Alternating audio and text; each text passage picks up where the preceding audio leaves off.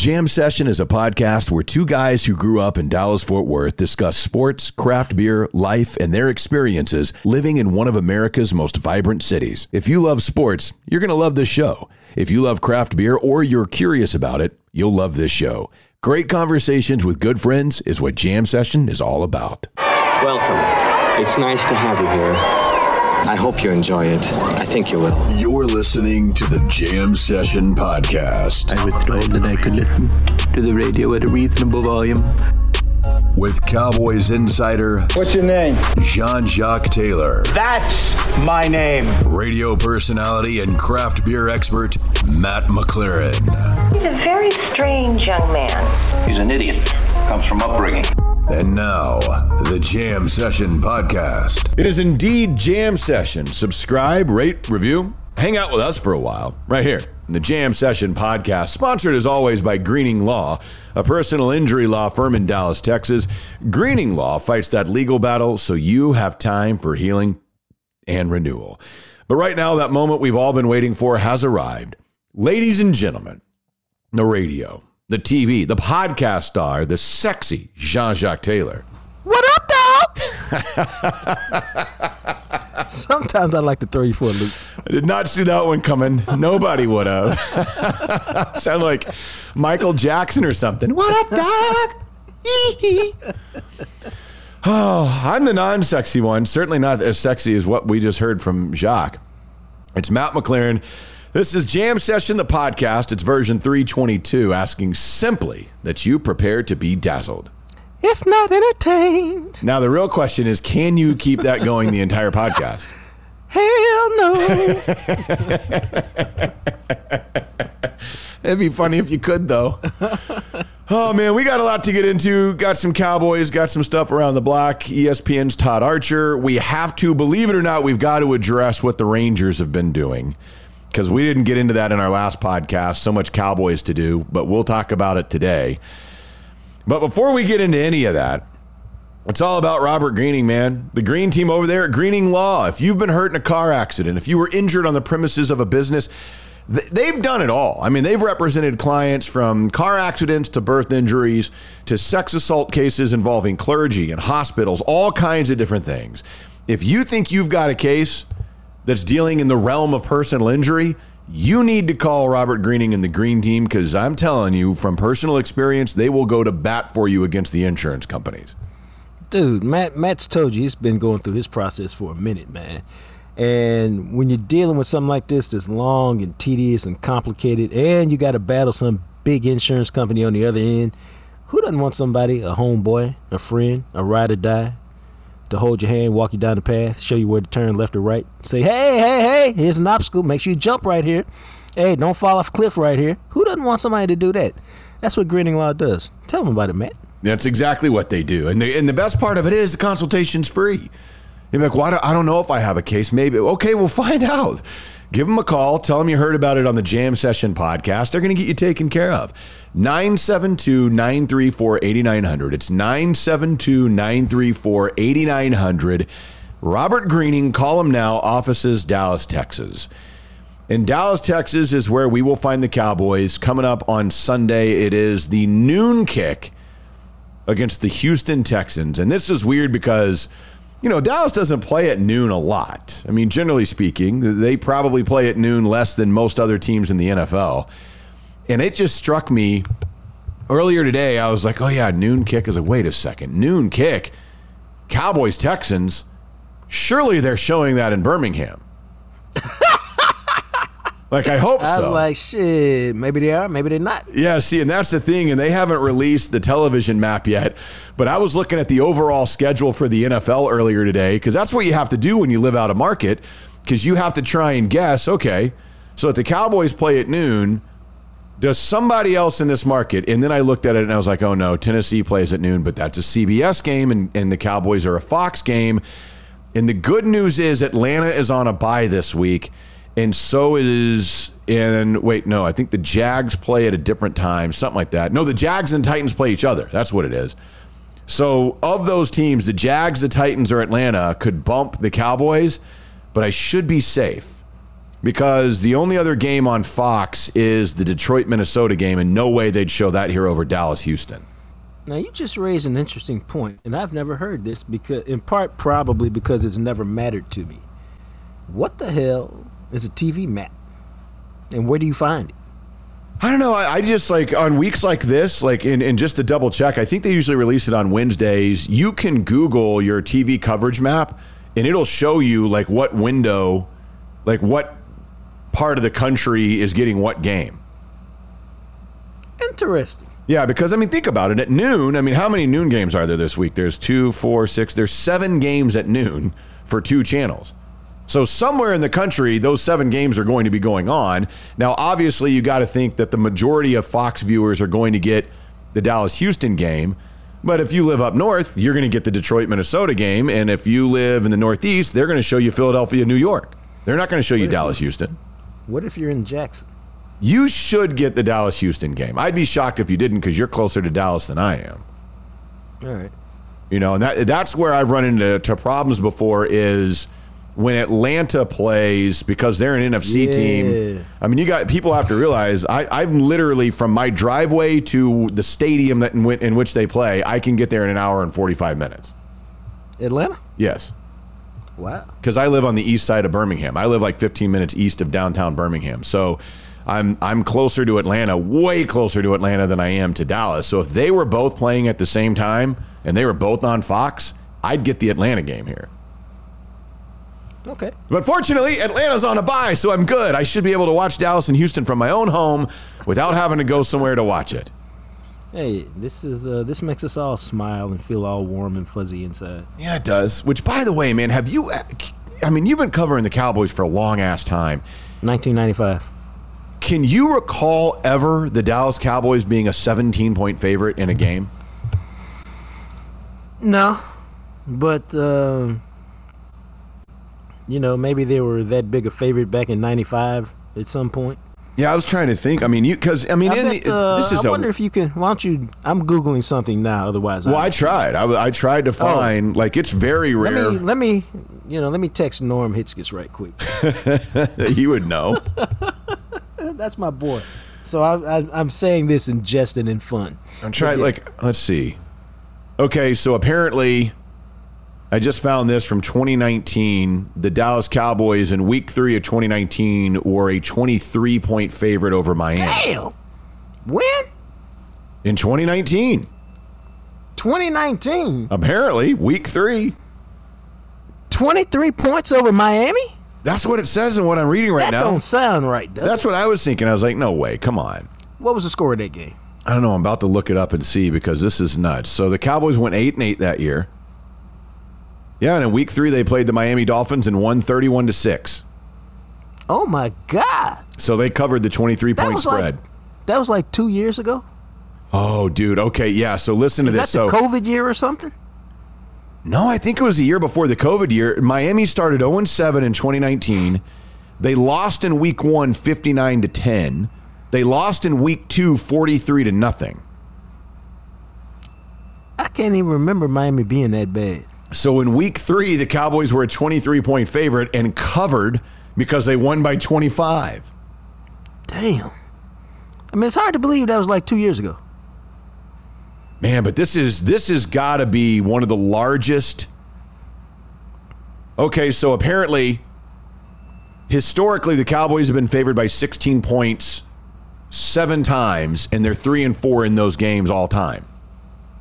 Okay. And the only time they they they've won all the games outright. The only time that they lost one of those games, it doesn't say how much they were favored by, but they were favored by at least 16 points, and they lost in 1995 to Washington late in the season. Was that the last game of the season? Yeah, I think it was. Yeah, You know why they lost? they held everybody out.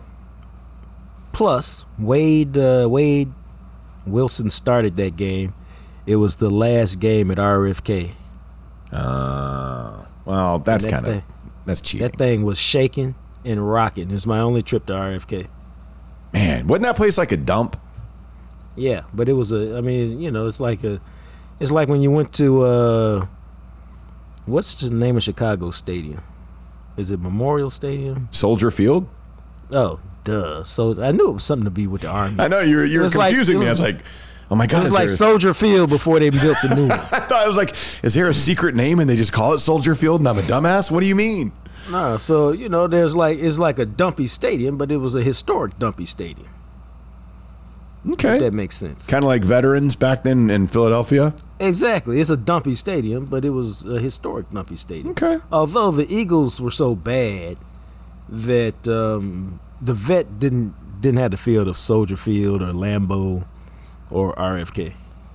Interesting. So, so there you have it. But point being, and we'll get more into this game on Thursday. Well, when we drop the the Friday version of the podcast. But man, a 17 point line is a rarity. I mean, in the history of the franchise, I guess this would be the eighth time they've been favored in a game by over 16 points, and they're favored by 17. But one thing, and you said this, and I thought it was interesting because you and I were talking briefly about Tony Pollard, and you look at this guy, and the way that you described Tony Pollard, I think, was really interesting because when you think about it, it, it I mean, uh, this isn't a rookie. You know, this isn't even a second year player. This is a dude who's in his fourth year in the NFL, yet it's like you kind of threw out the idea that he's running like he's in college. Yeah. Now, if you give me two seconds, I'm gonna I'm gonna run some numbers down for y'all that will have you be like, "Oh my God, really?" Okay, yeah. So go for it because you, Okay, you know. here they are. All right. are. So that was two seconds, literally. A couple of these are basic numbers, okay? So, in 20 yard runs, he's tied for second in the league with Saquon Barkley with eight. Nick Chubb of Cleveland's got 12. All right. That's about what you expect. In 40 yard runs, he and uh, Travis Etienne of Jacksonville. I hate to put Justin Fields in there since he's a quarterback, but Yeah. uh, each of them lead the league with three runs of 40 yards or more. Listen to that. Those guys lead the NFL with three run with three runs of 40 yards or more. Now, here's the mind-blowing number to me, bro. So, Jamaal Williams leads the NFL with 14 touchdowns, rushing touchdowns, okay? His touchdowns average 6.2 yards. He had a 51 yarder and a 13 yarder. Everything else is below 10. Nick Chubb has uh, 12 touchdowns, I believe. Uh, he's second in the league. His touchdowns average 12.2. He's got a 41 and a 28. Everything else is below 10. Josh Jacobs having a hell of a year with the Raiders. Yeah, he is. He's got 10 touchdowns.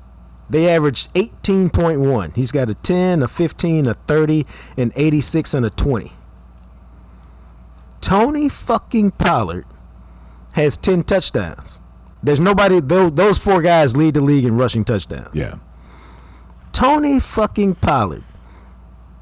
One more time. Tony fucking Pollard averages 31.8 yards per touchdown.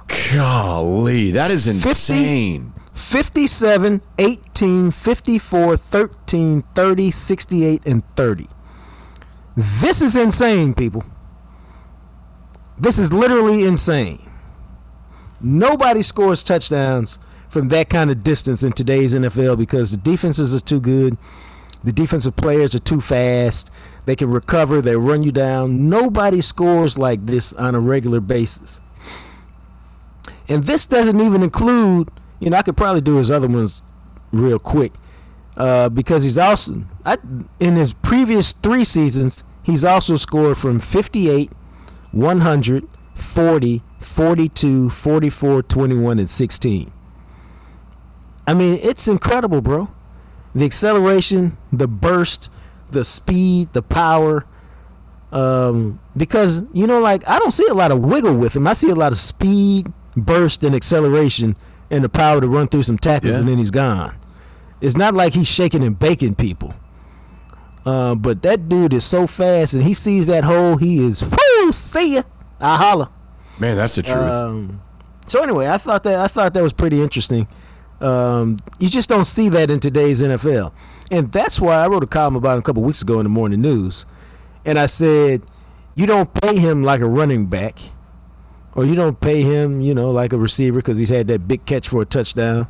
You pay him like a playmaker because that's what he is. And you're fooling yourself if you say, ah, he's a running back, running backs, uh, you know, they're they're not a big part of the, today's NFL. So let's just go find another running back. This dude is a special breed. Ain't nobody scoring touchdowns like he's scoring touchdowns, man. I mean, he's scoring touchdowns. You would expect a wide receiver to average 30 point 30 yards a touchdown, not a running back. And so, you know, um, I'm convinced they'll sign him. Hopefully, they sign him to a three or four year deal, so I don't have to worry about it. But he's a guy who's a bona fide playmaker, and there's no way in the world you let a guy like that get out of your your uh, your locker room. Is he uh, the level of playmaker of a Deebo Samuel?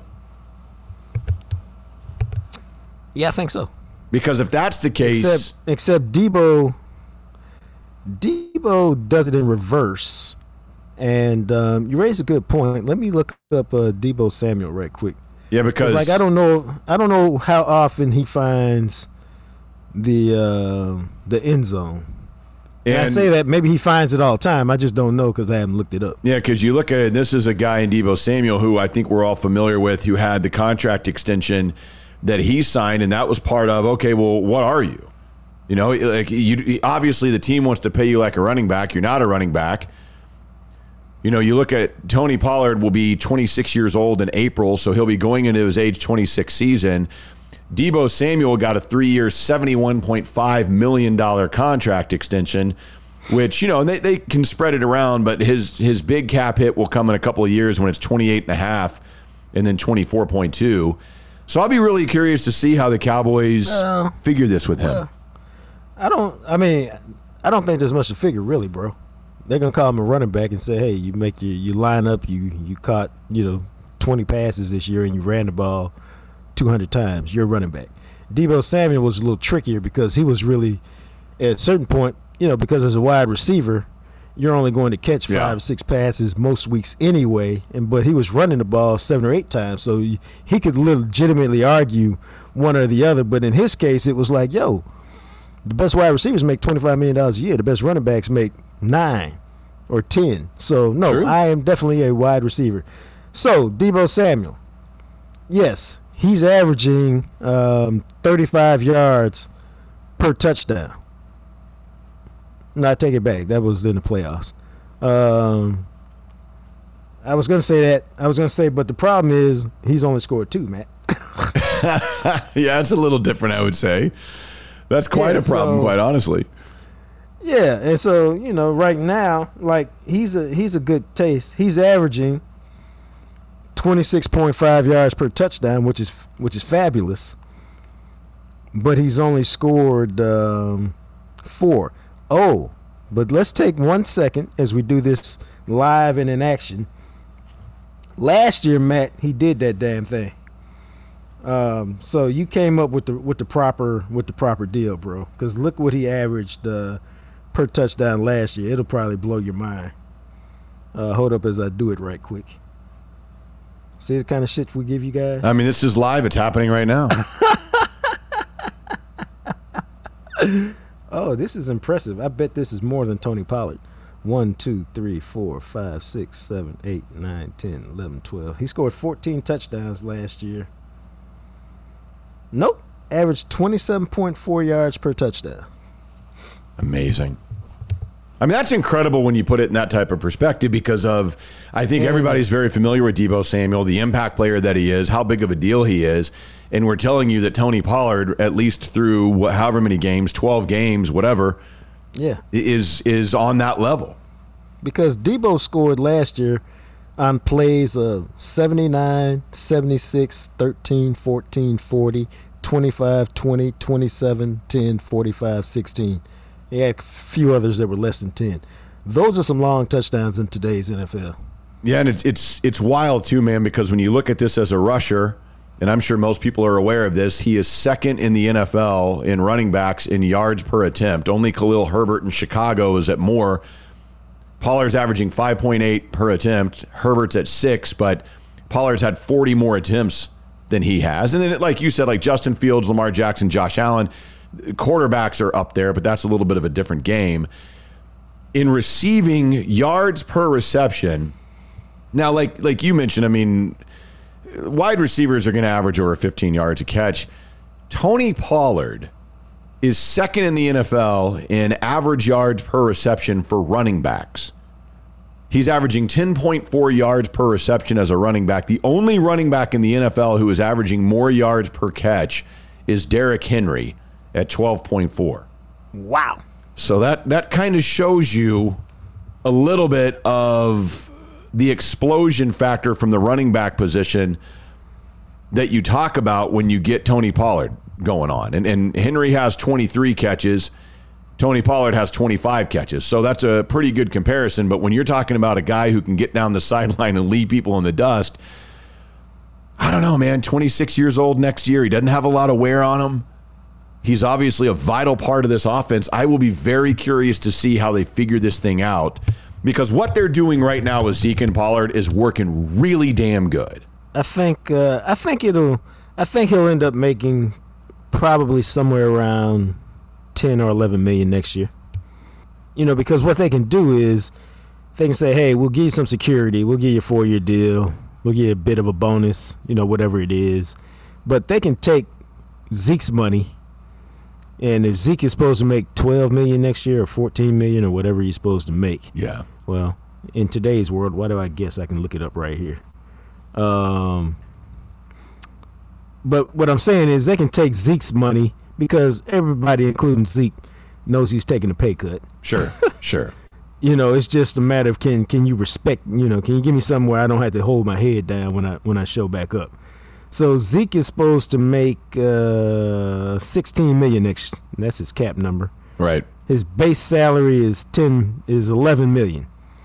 You can take him down probably to 5. Take that 6 million, add 4 of it to uh you can basically give him Zeke's money the next 3 years. You know what I'm saying? Yeah. Cuz Zeke is supposed to make 10.9, 10 and 15 and 16 which he'll never see. So you could give him that, that 10 he's supposed to make in 2024, and you can give him some of that 15 he's supposed to make in 2025. And you're just moving the numbers around because Zeke probably got, he's played well enough to earn another year. I don't know if he'll get another year past that because he'll be 29. And uh, I don't know how he's going to age because he plays so hard and he's so physical. Yeah. So I think you can make it work because you're just going to take away from Zeke's money and uh, and add a little bit to ma- to get Pollard. But you got to take care of Pollard for what reason, Matt?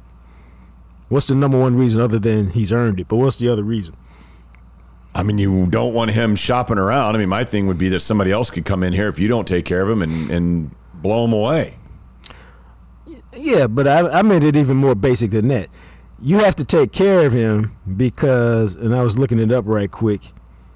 Don't forget, he's a fourth round pick. He ain't never made no money. That's true. Like for real. Like he's he ain't never made no money.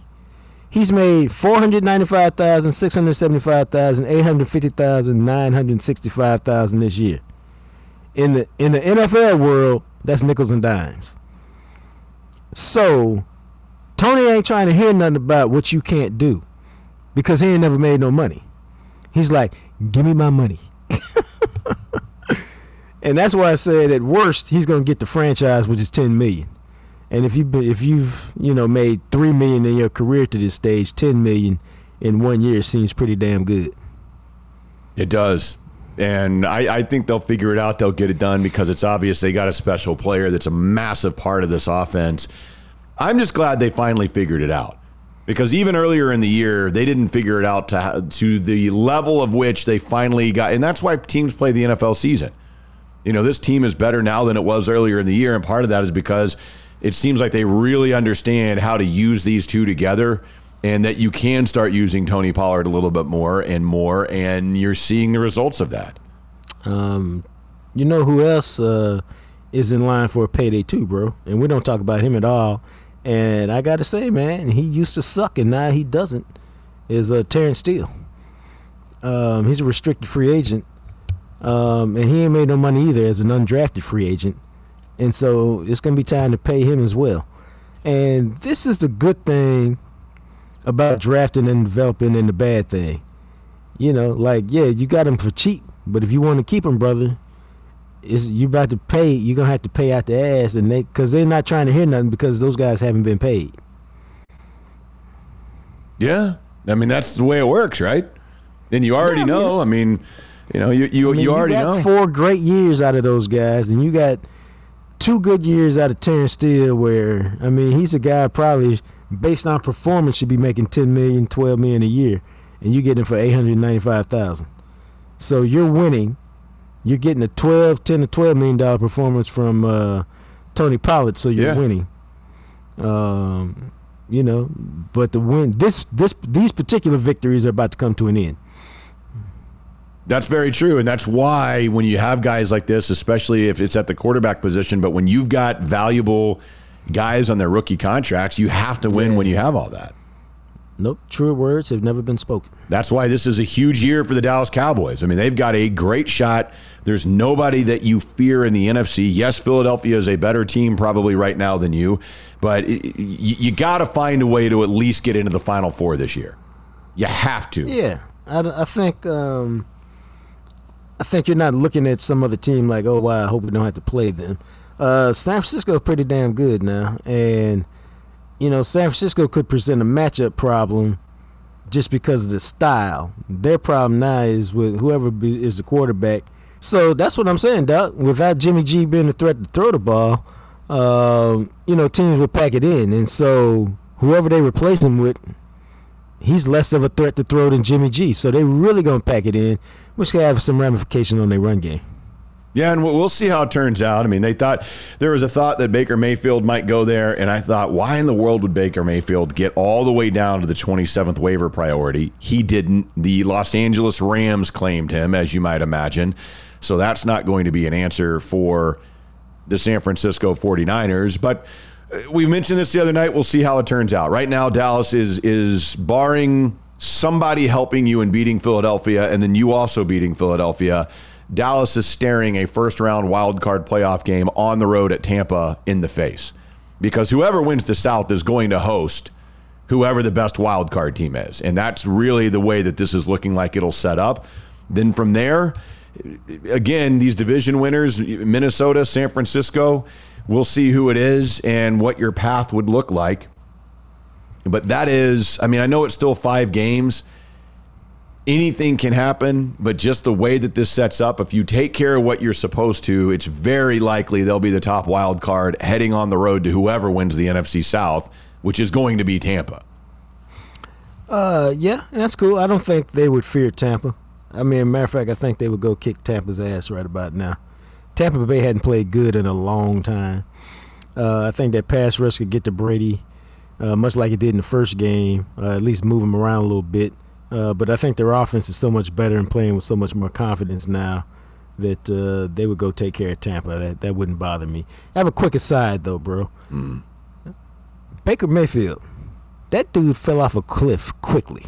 I mean, do you realize two years ago he threw for 3,500 yards, 26 touchdowns, eight interceptions, had a passer rating of 95.9. His third year, you're like, oh, I guess he's about to take off. And since then, he's got 23 TDs, 19 interceptions, and it's just trash and is, you know, about Yeah. to move on to his third team in three years. He's just a guy. I mean, he he is he will be in the NFL for a long time because I think he is the type of guy that can make a really nice career out of a backup. He I, I wouldn't be surprised if he Ryan Fitzpatrick's this thing. Where, you know, Really? you know what I mean? Where he he can start. He's not the worst quarterback on the planet. There'll be a team that's like, hey, we, you're a bridge guy. Come in here and give us a year or two, and and because we need to, we've got a young guy coming, or we're going to draft a quarterback or whatever. I just don't see him being the answer for anybody, you know, or like an Andy Dalton type guy at this point in his career, even though he's much younger than Andy Dalton was when Andy Dalton had to go that route. But eh, like, I wouldn't be surprised if somebody out there who misses out in the draft looks at Baker Mayfield in the offseason and is like, well, you know, we didn't get Bryce Young, we didn't get CJ Stroud, we didn't get any of these other guys from the first round because we had to go down too low. But hey, eh, let's sign Baker and see if he's got anything. If not, we'll try it again in the draft next year. I can see that. Like he strikes me as that type of guy. Average. Below average, really. I mean, when it's all said and done, there's a reason why he couldn't beat out Sam Darnold or PJ Walker in Carolina.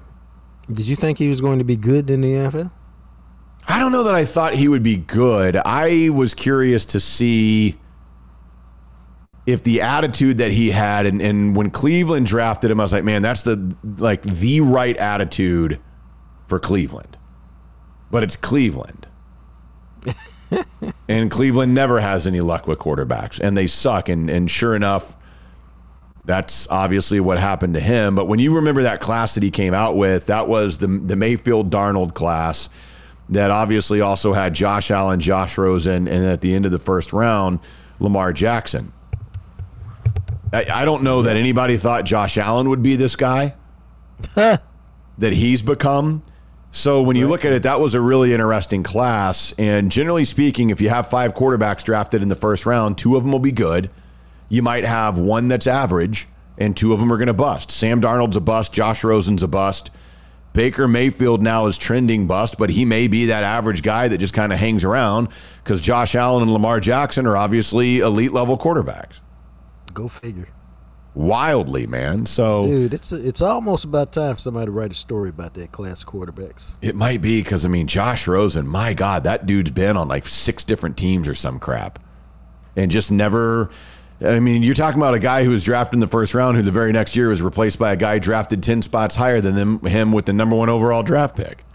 Yep, go figure. You know, but you look at like say say the Giants don't believe Daniel Jones is the answer.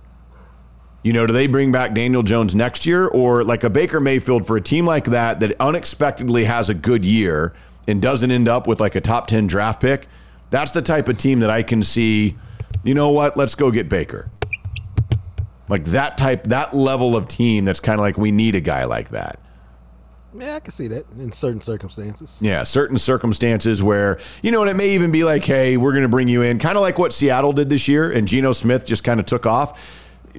Nobody's signing Geno Smith to a long term contract. Seattle's probably stunned that this has turned out that way. But I could see a t- you know a team like that that's kind of like, hey, let's let's keep this guy around. He can hang out, you know, and, and we'll see if we need to use him for a year. If we need to use him for a stretch of games, we got him.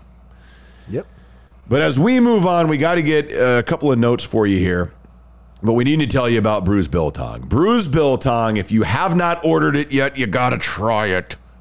It's bruisebiltong.com, B R U S B I L T O N G. You go to bruisebiltong.com.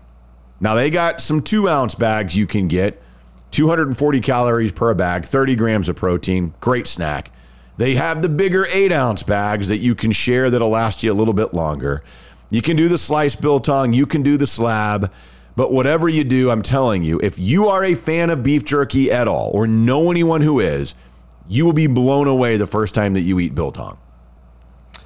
You know, I've told y'all for a long time, biltong, I rock with it because not only is it savory and succulent and delicious, and I like its nickname, butt strips, it's also good for you in the sense of it's got no carbs, it's natural ingredients, 230 calories in two ounce pouch, lots of protein, 30 grams, and that means it's a great snack for those of us who try to stay fit and trim even during the holiday season. So that's why Matt says go ahead, order a bag, order two, order 10, and send us a thank you card later. Yeah, and they do all kinds of stuff. Like you can go to the website bruisebiltong.com and you can order a bag or two or three or four at a time. You can also get like on a subscription service. Well, they'll they'll mail you a bag every 30 days, every whatever. You can set it up the way that you want. So check it out. If you're looking for a healthy, delicious snack and you're a fan of beef jerky in the past, you need to try Bruise Biltong. BruiseBiltong.com. Use the promo code JAM15, J A M, the number 15 at checkout. And my friend, you get 15% off your order every time we use it. So support this man. He continues to support us, which is awesome. We're the only podcast he's ever worked with, and you guys continue to support him, which helps us tremendously. Also, freewaytireshop.com, a big part of why we keep doing the podcast. JR and his guys, you know, as Jacques can tell you, I mean, it can be something simple. Not all mechanic, you don't always have to go to the mechanic for the big work. We all have to get oil changes and state inspections. At some point, you got to go through the process of getting new tires. And when you find a mechanic that you trust, that you know you can go to, that does the little things well, they're going to take care of you and stand behind your work. You keep going back, which is why living in Dallas, Jacques goes to JR like every time he's in town. Well, I rock with JR, man, uh, for real, because, uh, you know, I trust him to diagnose what's wrong with my cars. Then I trust him to use quality parts to fix my cars. And then I trust him to charge me a fair freaking price uh, for whatever's wrong with it, man. Whether it's a new engine or some tires or an oil change, whatever. Just charge me a fair price, bro. And then that's, I, I, I trust him to stand behind his work. You find a mechanic who can do that, because there's not many who do all four of those things. Then ride with him. If you can't, then go ride with JR. He's five minutes north of downtown, right off of 35 in Commonwealth. Go through the light, look on the right. Boom! There he is. And tell him your boys from Jam Session sent him. Yeah, make it happen. You can schedule your appointment or request a quote online at freewaytireshop.com. So, a quick trip around the block, a couple of things here for you. First off, I saw this the other night and I was like, wow. I, I mean, I, she just didn't seem old to me. Kirstie Alley, the actress, passed away. Dude, she died? She passed away on Monday night at the young age of 71 years old. Oh, I didn't know she died. Yeah, she she's no longer with us. Oh, so sad. It is sad, man. And you know, Kirstie Alley, most people probably remember her from Cheers. She played the character Rebecca in like 140 some odd episodes for like seven seasons on Cheers. And a lot of us, like I, remember her probably most from the Look Who's Talking movies that she did with John Travolta in the well, I guess the first one was like late 80s and then the the early 90s. But it, everybody somehow kind of knows who Kirstie Alley is and I don't know, man. Like when I saw that, I was like, Kirstie Alley, God, I thought she was, I don't know. I just didn't think she was old. Then I saw her age. It's like only 71. And apparently, I didn't even realize she was that old.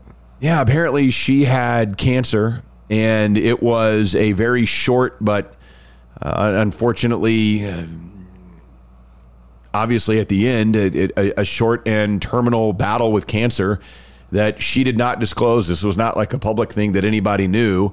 And it was a something they discovered recently and unfortunately she at that time it was too late and kirstie alley has passed away. She was a real hottie when she was young bro. Yeah. She had it going on no doubt. Yeah nah. Now what's funny is I, I, i'm acting like this because i saw her picture on something like probably the day she died yeah and this is what i did i said oh i literally looked at the picture and said oh I wonder how old she is. And I went and looked up how old she was. I said, wow, I didn't know she was that old. And I never looked up another thing and never thought another thing about it until yeah. you said it right then. I guess that's why her picture was up. Yeah, I guess so. And then, you know, we don't think about that because these are people that, mm, you know, in a lot of cases, you grew up with them and they've been in movies and whatnot that you've seen for so many years. You know, like we don't think about it. For instance, John Travolta turns 69 next year. Our buddy John Travolta. Yeah, our, our very good friend John Travolta, who we interviewed when we were with, with ESPN, and that was badass, and he was awesome. Dude, that was probably one of his favorite interviews of all time. I guarantee you it was. we even talked in the bathroom after that segment when I ran into him. Yeah, Matt shook his thing when he finished. And he shook yours. I don't know if that happened. Oh, my bad. But that, yeah, that was awesome, man. I remember that very, very well. Nah, that was a good time. That was a good time. that was a good time. That's probably one of our top ten, uh, top ten uh, jam session moments. It really was, man. I mean, you think about a guy like a John Travolta, and you could tell that he was enjoying the interview because his, I mean. his handler was trying to get him to, to bounce out, and he kept talking to us. Nah, he had a blast that day. Maybe the maybe the biorhythms, everything was perfect, but uh, we had a blast that day. Yeah, that was a lot of fun, and of course, he and Kirstie Alley were together in those Look Who's Talking movies. I just remember as a little kid, you know, any like watching those movies in like a baby's thoughts, and you just think it's the most the hilarious thing of all time, you know. And Bruce Willis voiced the baby's mind, and it was John Travolta and Kirstie Alley. Uh, fun little movies. But the other thing I had for you and I know that if you are in DFW, you are very familiar with Fuzzy's Taco Shop. Well, uh, yeah. Fuzzy's Taco Shop has sold. Whoa. The parent company of Applebee's and IHOP has purchased Fuzzy's Taco Shop for $80 million in cash. That sounds like a good thing for them. I would imagine that it does. Fuzzy's is now a chain. They have 138 restaurants in 18 states. I didn't know that. And they have long term development agreements that could double its locations. And they had previously been purchased by an equity firm in Atlanta in 2016. And they are expected to top nationwide 230 million in sales this year and now being added to the portfolio along with Applebee's and IHOP. And what's wild about this, the very first Fuzzies, I remember it well. The very first Fuzzies opened in 2001 over there, right across the street from TCU in Fort Worth. And I don't know if it's still there or not, but it was right next to a bar that used to be a popular spot for college kids called the Aardvark in Fort Worth. All right. Uh, now, are you a big Fuzzies fan? I used to be. I, I, I, used to be quite the Fuzzies fan. Yeah, I see the Aardvark now is permanently closed over there off Berry Street. That's where the original Fuzzies was. And I say I used to be because when Fuzzies first opened, tacos and that that kind of stuff was not really available that easily. Right, right. And I just happened to be dating a girl at the time who went to TCU, and I lived in Fort Worth when it opened. And we used to go to, you know, like you'd go drink at the Aardvark, and then because Fuzzies was open late, you'd go into Fuzzies and get tacos. Oh, okay. I mean, that Fuzzies was, and that blows my mind. Anytime I see a Fuzzies, I'm like, man, I literally went there probably within the first month or so it, it ever opened in its original location. Shit, that's just kind of what you do then. Yeah, I guess so, man. But I like Fuzzies. I mean, for me, I, I think for what it is, it's really, really good. Now, I mean, I'm trying to think like how old the Velvet Taco is. I don't think it's as old as Fuzzies, and, and I'm trying to think no, that, no, might have been Velvet Taco. Velvet Taco's my spot. Yeah, Velvet Taco is really good. Like that craft style of taco. I mean, Fuzzies kind of first made it to where wait, hold on, people will come and get tacos at a location like this. Yeah, Fuzzies is to me is solid. I would but, agree. Uh, yeah, they're not spectacular, and they were, and I say that, and that's not a knock on Fuzzies, because um, you know they had one up the street from me in my house in DeSoto, and I went a couple times. Yeah, and I've been over there twenty years, and, just, and Fuzzies has been a. But clearly, now check this out, man. Clearly, I'm in the minority because they literally built one Fuzzies on the corner of like 67 and Pleasant Run, and there's literally another one two miles away on Pleasant Run. Dang. No, for real. So clearly, I'm in the minority.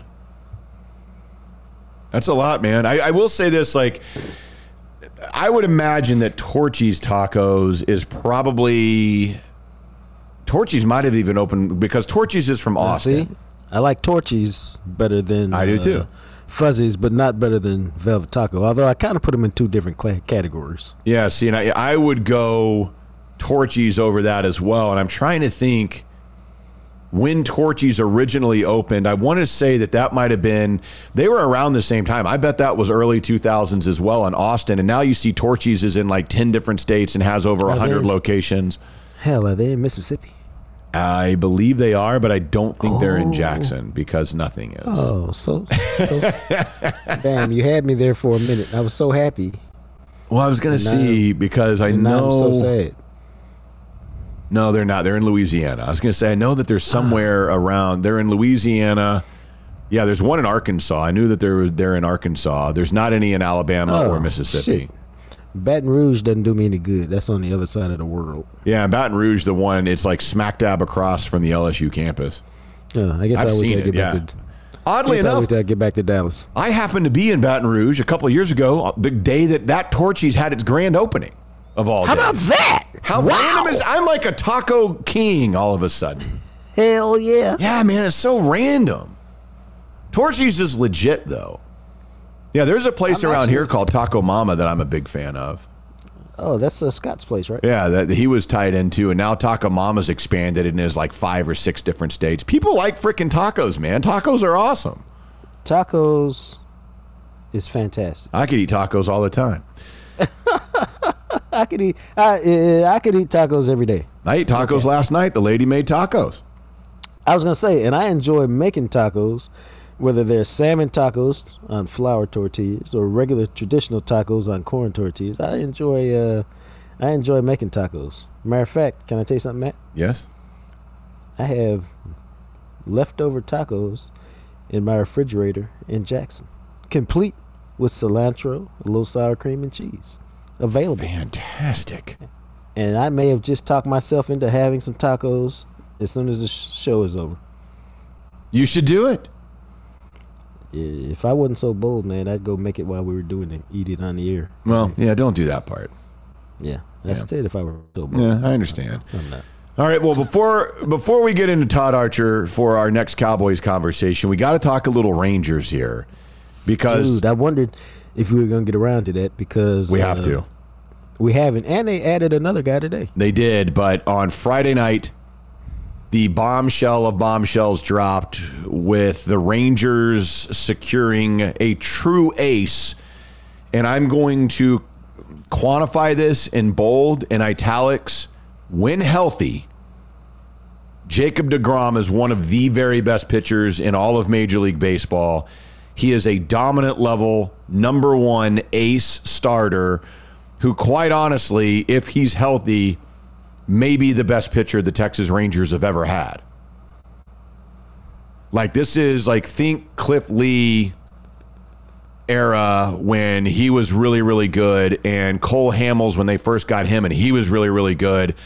You know, this is a dude who is a two time Cy Young Award winner.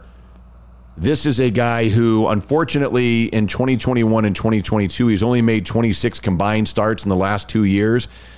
But man, when he has been out there, he strikes people out like wild.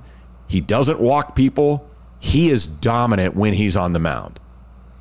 No, he is. Uh, he's supposed to be that dude. Uh, now you know I've heard the name obviously, but y'all know I haven't followed baseball much for the last three or four seasons.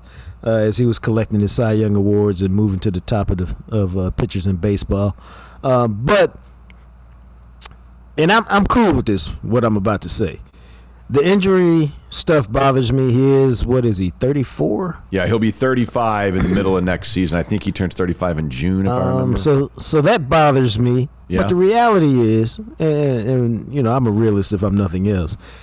You ain't getting that guy if he's perfect, because one, the Mets wouldn't let him go, or two, he somebody else would, would take care of him. So sometimes it just works out that way.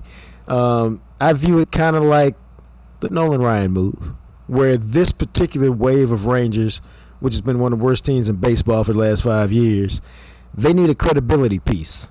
And this guy, as Matt said, if he's healthy, oh, he's going to be all the credibility you need.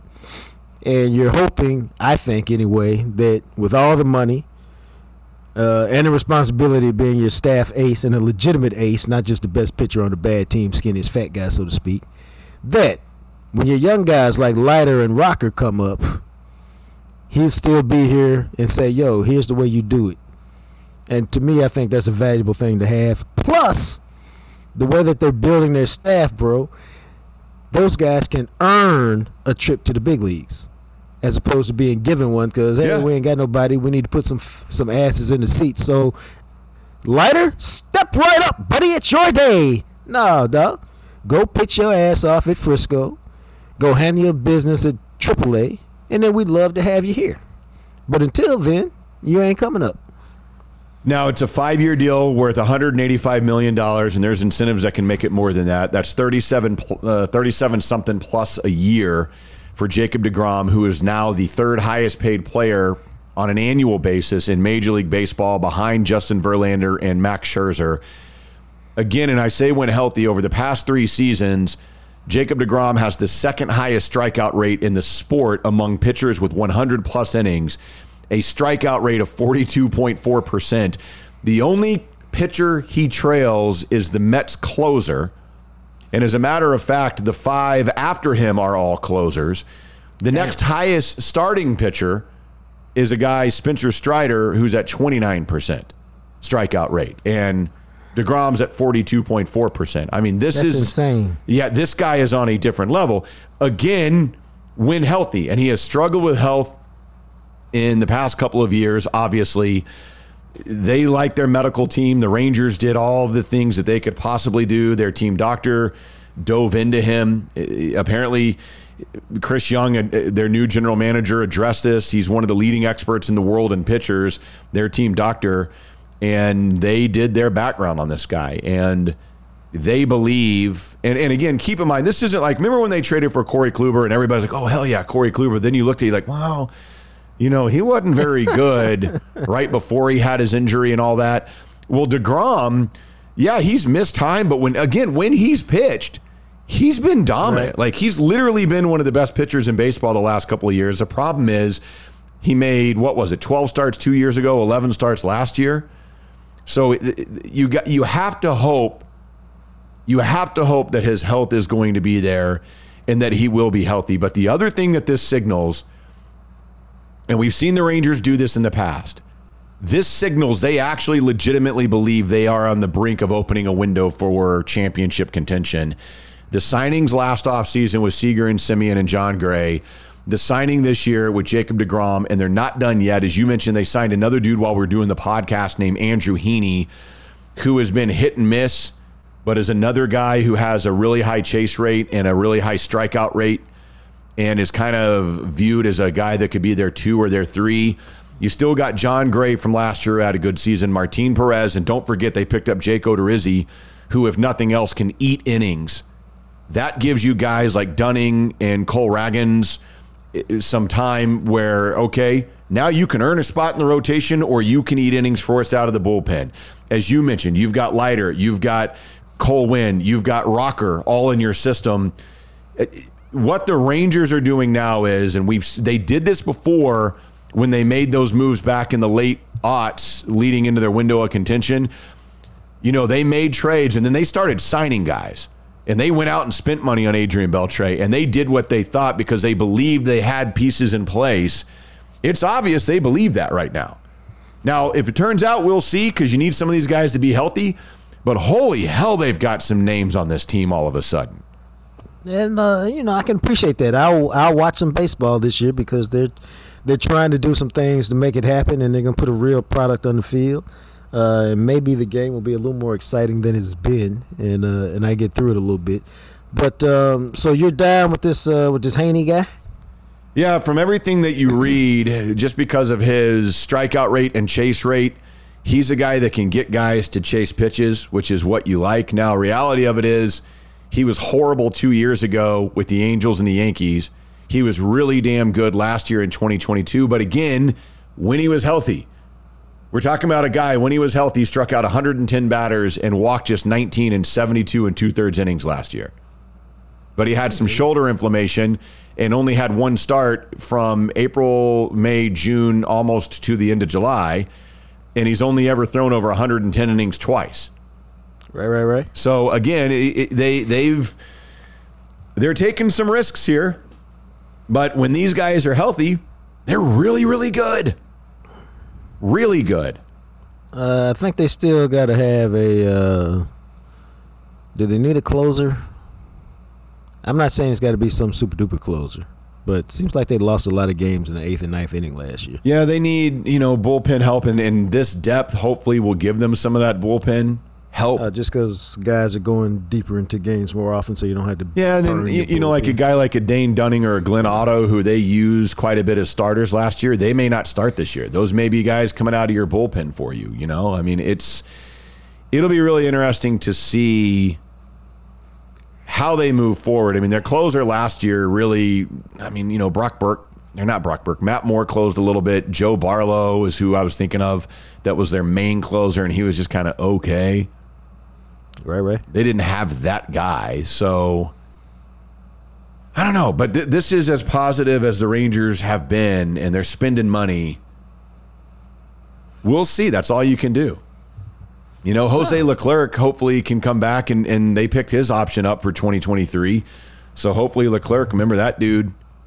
He was supposed to be the man at one. Yeah, and he's he started the year last year because he was having Tommy John surgery that basically ended his 2021 season. And I man, I'm trying to remember if he even played at all last year. I think he was mainly in mostly in the minor leagues last year, and then they were very cautious with him at the end of the season when he came back. But you got to think that Leclerc would be one of the guys that they might trust if he's fully healthy again and fully recovered from Tommy John. The expectation would be he'd be your closer this year. Right, right, right. We'll see, but it's exci- this is an exciting time, man, because I'll take it. We got a legit eight. Just ace. Just please be healthy. Uh, yeah. Just yeah, go. Yeah, yeah. You know, go win a World Series, man. I mean, shit, that's not much. That's not too much to ask for. Not at all. Come on. It's not like you've done it before. Come on. it's our time. I, it's not our time. They legit, you know, Chris Young and ownership seemed really pissed at the end of the season. Ray Davis was very blunt. They expect to Right. compete and win and be in the play. The expectation is this is a playoff team for 2022 or 2023, excuse that. me. That's the expectation. Anything less than that would be a disappointment. Now, as far as what you do when you get to the playoffs, who knows? But when you've got guys like this, if they are healthy, that's the type of pitching that it takes to win in the playoffs. So we'll see. It is time, as we do each and every week, to check in with our ESPN NFL Nation Cowboys reporter, Todd Archer, joining us here. And Arch, uh, I, I mean, we all kind of thought Dallas would probably beat the Indianapolis Colts on Sunday Night Football, but never in our wildest dreams did anybody expect a 33 point fourth quarter. it, it, it was very, very close game going into the fourth quarter. But what do we make about how that game turned out and the overall thumping with the final score of what they did to the Colts? Right. So here, here's a little like Jacques knows this. You know, you get late in the night game, you got to kind of send your ideas in of what you're gonna write about to your editors, and just you know, we see just like a quick, a quick take kind of thing. And I said, so I was like, all right, they're gonna win this game. Ah, but it wasn't aesthetically pleasing. But hey, that doesn't matter. It's about keeping pace at Philadelphia and making sure that game on Christmas Eve matters. And then you know, I'm writing that. All of a sudden, I look up, I'm like, when the hell did it become 54 to 19? That'll happen here. You know what I mean? Like, yeah, uh, it was a closer game than a 35 point blowout, and but they they eventually wore out the worst team, and that's what good teams are supposed to do. And they, the defense took advantage of of bad play. The offense uh, took advantage of creating those takeaways into points, and there you have it. I mean, it was you know you look at the end of it, they still only threw what Dak throw for 170 yards or something like that but they ran it for 220 yards, and I was like, ah, that was just junk yards they got in the fourth quarter. No, they actually had like 130 yards through three quarters, so they they ran it consistently. And then you know, at the end of the day, you look at it, the Cowboys have three 50 point games in the last two years. The rest of the league combined is three 50 point games. So, you know, they they did what they were supposed to do. Now they got to do what they're supposed to do against Houston. Do what you're supposed to do against Jacksonville and make sure again that that game on Christmas Eve means something against the Eagles. So I guess the question is, Dak shows up. They've hit 43 points. They're blowing out people on a regular basis. But I'm more intrigued. that we figured out why the offense is going? Because it still looks like. Uh, I mean, I can't really figure out why. We figured out why the offense is rolling. Is that what you said? Yeah, because like I'm like they don't have a bunch of great receivers. They got a bunch Right. of tight ends nobody knows about. They got a nice run. See, I know your game. You're trying to get me to say something. What are you trying to get me to say, Doc? I'm not Clarence Hill. I'm not trying to get you to say anything. We're having a conversation.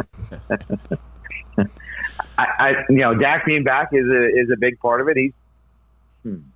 he's playing well, but he could play better. That's Is that what I a mean. Like way they still look wonky, but they're scoring a bunch of points. Right. It's, it's kind of interesting to me. Yeah, they, they're running the ball. They're running the ball on anybody, really. I mean, they've had you know 200 yards rushing, and, and well, let me see if I can find it here real quick. I mean, they, they've had whether it's Pollard or, or whether it's Zeke, they're going for more than 200 yards. You know, they, they're they're running the ball really well. All right, not 200 yards, but they've had at least 133 yards rushing in every game since week four. That, that's pretty damn good. Uh, I think. Gosh, now you got me thinking through this thing. Offensive line's playing well. They, they didn't have any pre-snap penalties last week.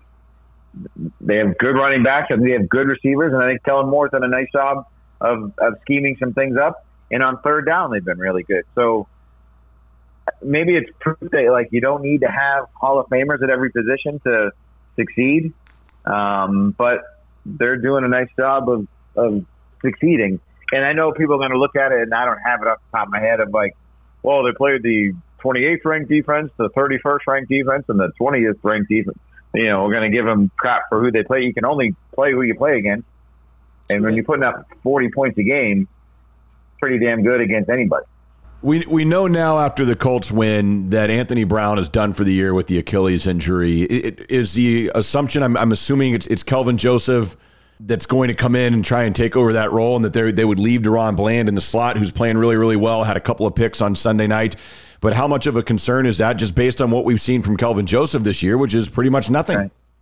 Well, I mean, it was a concern for a lot of people, even when Anthony Brown was healthy. That you know, once the run defense, quote unquote, was fixed, that Anthony Brown was the guy that that was the the weaker link uh, among uh, among that defense. But I, I think he's a guy that was criticized far too often for what he was. Yeah, guys are going to get beat. They're going to give up big plays. Not everybody Trevon Diggs and can take it away all the time. I think he was a good, solid player that would start for a lot of teams as a number two cornerback. No, in Dallas, we don't care about that kind of thing. But you know, uh, but he, yeah, that that's a major loss in my view because here's Kelvin Joseph, a second round pick in year two. Well, we have no idea what he is as a player. We we, we don't. Oh, I have a pretty. I mean, we've seen him. He gave up a touchdown the other night to Alec Pierce. He was in position to make a play, but didn't make the play. He's had a few of those instances in the little time that he did play where he's been in position, but he's not batted the ball down. He's not come up with a pick.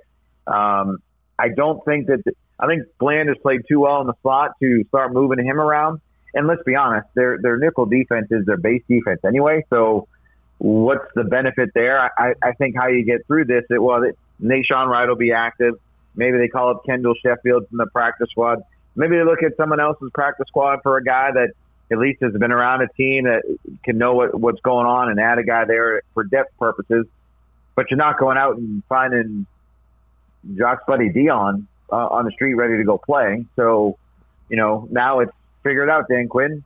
You're going to have to cover for this corner a little bit. What do you do at your safeties? How do you roll your coverage? Maybe you put more on, on Trevon Diggs to just stick with certain guys all over the field. So um, I'm anxious to see how they handle that. But again, this week it's Houston. Probably not going to be the most difficult test for the Cowboys defense. Okay, in the next week, Trevor Lawrence. Yeah, that'll be a little bit different. Um, that'll be a pretty good test. And then you know, then you get that Philadelphia game. Um, so yeah, I mean, maybe it's a good thing for Kelvin Joseph that he can kind of work his way in against a Houston team that isn't very talented offensively. That he can maybe gain some confidence. All right, all right. I'll buy some of that. Uh, defensively, um, what do you think about how they're playing, and uh, and where are there some holes that they need to shore up? As I nitpick again. Well, well we just talked about the holes with it. The Anthony Brown. That's a huge hole in, in my mind that they're going to have to find figure out how to patch that up.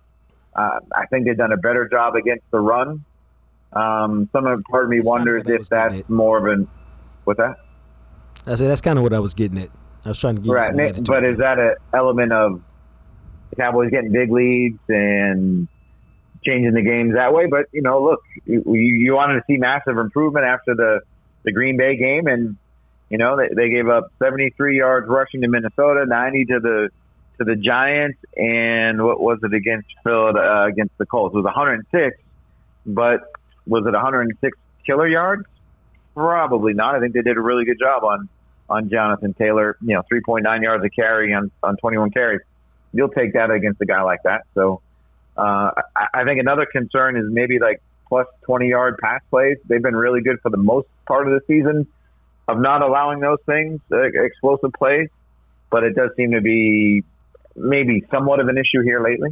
Tyron Smith, uh, at some point, he's coming back. Is is the plan going to be they move Tyler Smith inside to guard, and is that maybe why we saw Jason Peters playing whatever it was, like 19, 20 snaps the other night, and they moved Tyler Smith right. into guard, trying to get him ready for that transition?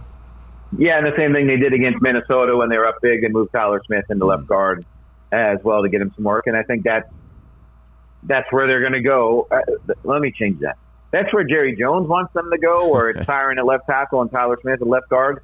But I bet you there's some people in the building that say Connor McGovern should still be this team's left guard uh, when Tyron comes back because he's he's done a nice job in there. And you want to change out two positions and mess with any kind of chemistry or, or communication up front. Um, you know, it's all good questions to have. Maybe they split time and, and you're still getting Connor McGovern uh, reps out there because he deserves to play because he's done a nice job. Um, but yeah, whenever I don't think you'll see Tyron Smith this week in Houston. I bet you he's he dresses against Jacksonville, gets a series or two a half, and then maybe against Philadelphia is when he returns to the starting lineup. I think that would probably be their their best plan to go about it because again, as much as Tyron's a veteran, he's played forever, blah blah blah blah blah. He's still a dude that hadn't done anything since August. So I think working him in at least for a you know a couple series against the Jaguars makes more sense than just throwing him out there without anything against the Eagles. Uh, as we continue down this trip down the offensive line, it just dawned on me the other day that Biadasz must be playing okay because I haven't seen him getting pushed back in the backfield with the same regular regularity lately, and Terence Steele looks like he's kind of anchored at right tackle. Yeah, and, I mean, if you look at that offensive line, like we went into the season thinking the only guy that didn't have any question marks about him was Zack Martin, and he's played to his standard. Right? He'll be a Pro Bowl or All Pro type. And then the other guys all had questions, and I think they've answered them favorably, including Biadasz. And I was talking to someone the other night in the organization, so that might have been his best game uh, against the Colts. So, you know, he was a guy that I think at the start of the season, and maybe even last year too, like people, okay, who, how do you replace him? Can they get Connor Williams time at center? Remember that? And then this year was like they, they got Connor McGovern time at center in the last preseason game. Are they looking for ways to move on from him to get their best five out there?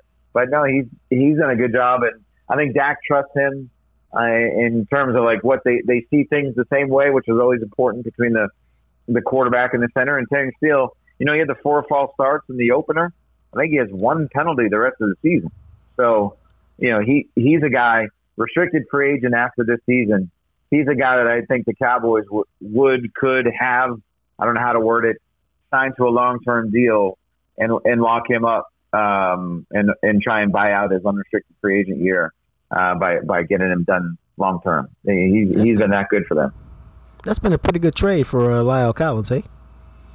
Yeah, and and LC's been better up in Cincinnati too. I mean, you know they're, they're winning games, so I, I just think it was you know some of it.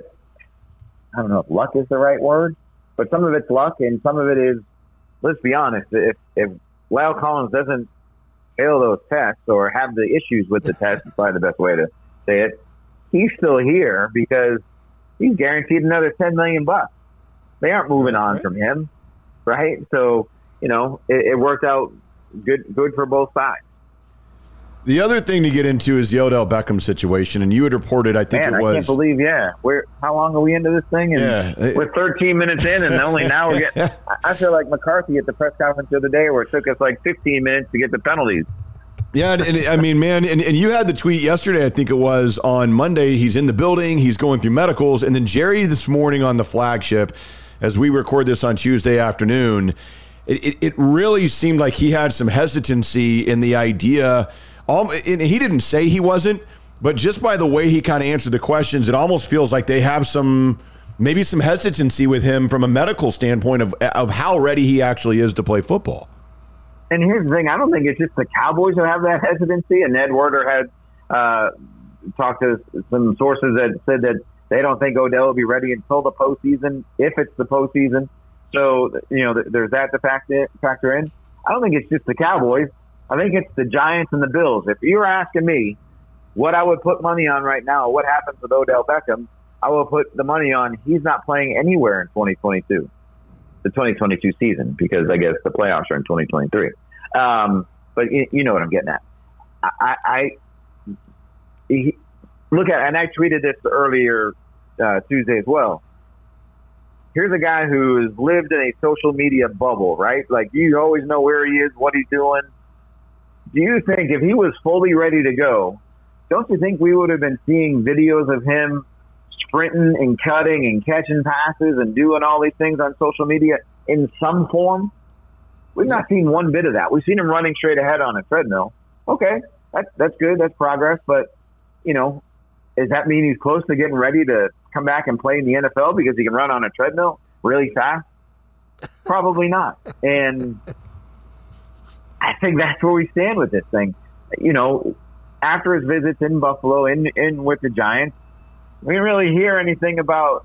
Oh yeah, his his medical stuff checked out well. We didn't really hear anything, and I think some of that might be the team saying, "Yeah, let's just be nice to the to the kid here and and you know maybe hint that the best thing for him to do is get ready for 2023, and, and then when he when free agency begins in March or even before March, because he'll be able to sign with anybody, he can show them that he's truly ready. And I, I I tweeted that as well. It might be in his best interest to not play for anybody this year and come back a after a full year off of that torn ACL in the Super Bowl and show everybody that he's ready to go. Because if you're any, why would any team forget the Cowboys? You, you throw the Cowboys in there, but why would any team throw significant or real money at a 30 year old wide receiver with a twice torn ACL that is not working out for them? How many red flags do they just have in that sentence? It's true. Right? I mean, what, what are we doing? That Part is the big deal. Like if you if you were really good to go, you'd be like, "Hey, watch me do this thing." Uh, right. So it just you know, or, or you just, do it on your own and have it. You can tell the tricks of social Instagram media or whatever. Yeah. Yeah. Exactly. So think think about Zeke. You ready for this? Make, ready for this controversial statement? The Cowboys will get more out of James Washington this season than they would Odell Beckham. Yep, there's lead. That's going on the uh, thing, Matt.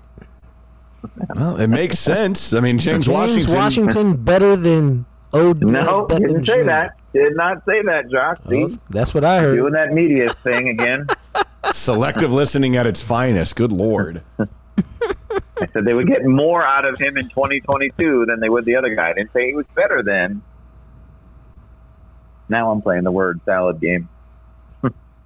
Oh, it is tasty. But but Yum, yum, seriously yum, yum. though, right? I mean, Yeah, no, I would agree what, with you. Look what CeeDee Lamb's doing. We're seeing Michael Gallup, who, by the way, had tore the same ACL a month before Odell, Odell did, had the surgery in February, and it's just now, while he was playing from since week four, it's just now starting to look the part or better than, than he did when, when he first got back. Odell had the surgery, had the operate. uh, I'm sorry, had the the injury in mid February. Probably I don't know exactly when he had the surgery, and he wasn't with a team. He wasn't with. Britt Brown is considered by many, including everybody in the Cowboys, the best rehab guy in the league. Right, right. We, we saw Michael Gallup still need some time to come back, even though he got back on the field sooner than a lot of people ever thought he would. But it took time for Michael Gallup to be Michael Gallup. Odell Beckham's not. He's been with his own personal trainers, who I'm sure are qualified and very good and doing everything they can. But it's different when you're not in a team operation or a team environment going through your rehab. And we all know, Jock, from covering this forever, how hands-on and um, pushy and uh, right Britt Brown can be when he's getting all these guys back from these major injuries. Like the, the guy is truly one of the best in the league at, at what he does. Uh, th- there's just so many questions about Odell and where things stand health wise. I don't even know if he even gets to a money stage, let alone with the Cowboys, with any team. And No, by the think you're right time with this that. airs, Odell will sign a three-year, thirty-two million dollar contract with whoever. Nah, nah, nah, nah, nah, nah. I don't think so, bro. All right, we. we Uh, I was gonna say go we ahead, got a couple minutes before Jacques needs to bounce. So Houston, there- this is this is a wild game because you don't see lines like this in the NFL. Cowboys are favored by 17 points. I mean, you just don't see that. Uh, Are they covering? Is this another blowout win? Yeah, that's a lot of points. Are they? Co- well, wait a minute. Both can be true, right? No, it true. can be a blowout blowout win and not cover. You can win by 16 points and not cover. Right. So, um, I, I'll be honest with you. I like. I, I'm like, okay. I know they got a pretty decent running back, the kid from Florida, right? Is he still even playing for him? Dameon Pierce. He's, but, but then I'm like, Kyle Allen's their quarterback. Eh. I mean, if he's playing again, or it's Davis Mills, he's obviously struggled. It'll for a little hmm, for a little while it'll be a struggle just because, right? Because it's an NFL game and that's what happened. But this has to be a game that they have to win by two and a half touchdowns. Yeah. Like hon- Yeah. honestly, I'm come up with somebody on that. Like who's their leader in sacks? Okay, Jerry Hughes at TCU, good player, eight sacks. Yeah, I mean, I'm like I'm, I'm literally going through the the stats and I'm like, I don't know that guy. Don't know. And maybe that's on me just being a crappy reporter, but like there, I mean, you know, they're really I bad. like this. they're really bad. the, the Jalen Pitre from Baylor. I liked him coming into the draft. Thought he was a good player. Um, but yeah, there's a there's a lot of questions about this. So, and I, you know, I was talking to someone in the organization about this too, about this game. He's like, well, the only thing you need to remember is in 2002 when we thought we were going to roll over them in their first game back and they beat us. So, Hell yeah. so there you go. Maybe it's the ghost of 2002 will come back. Yeah, maybe. and, and that team was five and eleven and wasn't very good. This is a team that some I don't know how ESPN analytics work it. They are now the favorite to reach the Super Bowl in the NFC, even over the Eagles at the moment. So You're right. Crazy. I Crazy. don't know how they work that. I don't know how they work that. I think I think it's let's just make sure the Cowboys are this, and then we can have 18 segments about it on all of our shows. I'd settle for a trip to the NFC Championship game. God, that'd be awesome. I remember what that feels like. I was in high school. I, I don't remember what that is like. I was not living here. All right. So, but okay, we're three weeks out, but let's say everything goes to plan against the Eagles. Maybe even the Eagles lose one of their next couple games here. Jock Wenzel, the biggest. What's the biggest Eagles Cowboys regular season game that you remember? Regular Two season game? What was the forty-four to six game where the Cowboys got whacked? Oh my Yeah. God. 2008? That was. I remember that. Yeah, I think so. That was a win, Ridiculous. win or go home kind of game, right? There was a big one when they played in the playoffs in Dallas. I mean, I'm going back You way in didn't the listen. We said we said regular season, Jock. no, I said they they beat them in the last game of the regular season, and then turn around and beat them in the first week of the playoffs. Oh, that was that was two thousand nine. Oh, okay. I knew it was something like Yeah, that. remember they, they shut them out at AT&T Stadium and played them the five six days later, and they beat him thirty. That was Romo's first playoff win. By the Oh, way, yeah. we started this thing talking about the thirty-three point fourth quarter. You realize what is now the second highest scoring fourth quarter in team history? Romo's first start against the Panthers, they scored twenty-five points.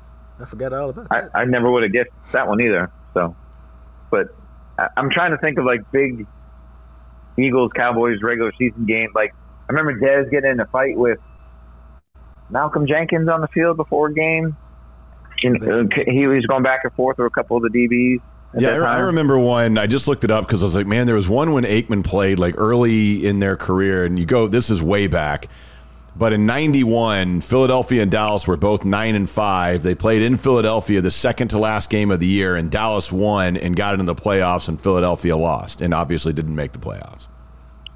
That was the year Yeah, they lost to Detroit. even the quarterback, or was that Beuerlein? No, it Was might have been Beuerlein. I can't remember. I just remember it was like early on when they were going on. But yeah, I think it was probably Beuerlein. You're probably right. But whatever it was, that was like like a game like this this late in the year with a lot on the line. And yeah, it was Beuerlein.